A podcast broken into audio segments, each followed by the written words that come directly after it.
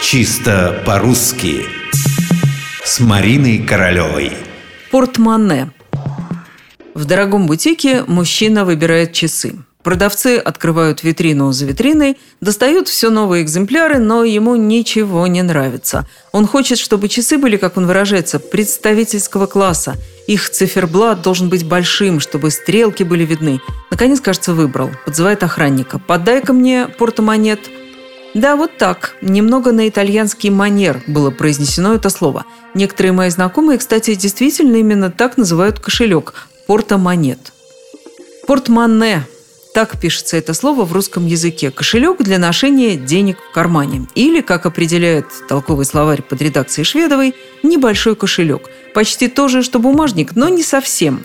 Если основываться на сведениях словарей, бумажник – это мужской, плоский, складывающийся книжечкой кошелек с несколькими отделениями для бумажных денег, документов и тому подобного. Если бумажник для бумажных денег, то портмоне изначально предназначен для ношения монет. На эту мысль наводит само слово.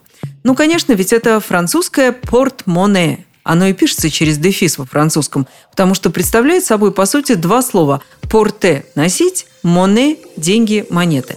А французское «моне» от латинского «монета», то есть «монета». В испанском слово звучит как «портамонедас», а в итальянском «портамонете». Вот откуда могло появиться неправильное произношение слова «портмоне». Возможно, покупатель знал итальянский или испанский языки, а может быть белорусский, там слово звучит как «портмонет», или польский, там это «портмонетка». У нас же в русском языке слово «портмоне» появилось в середине девятнадцатого века. А поскольку, как мы выяснили, источником был французский язык, то и звучало оно, да и сейчас звучит, ближе к французскому, то есть «портмоне».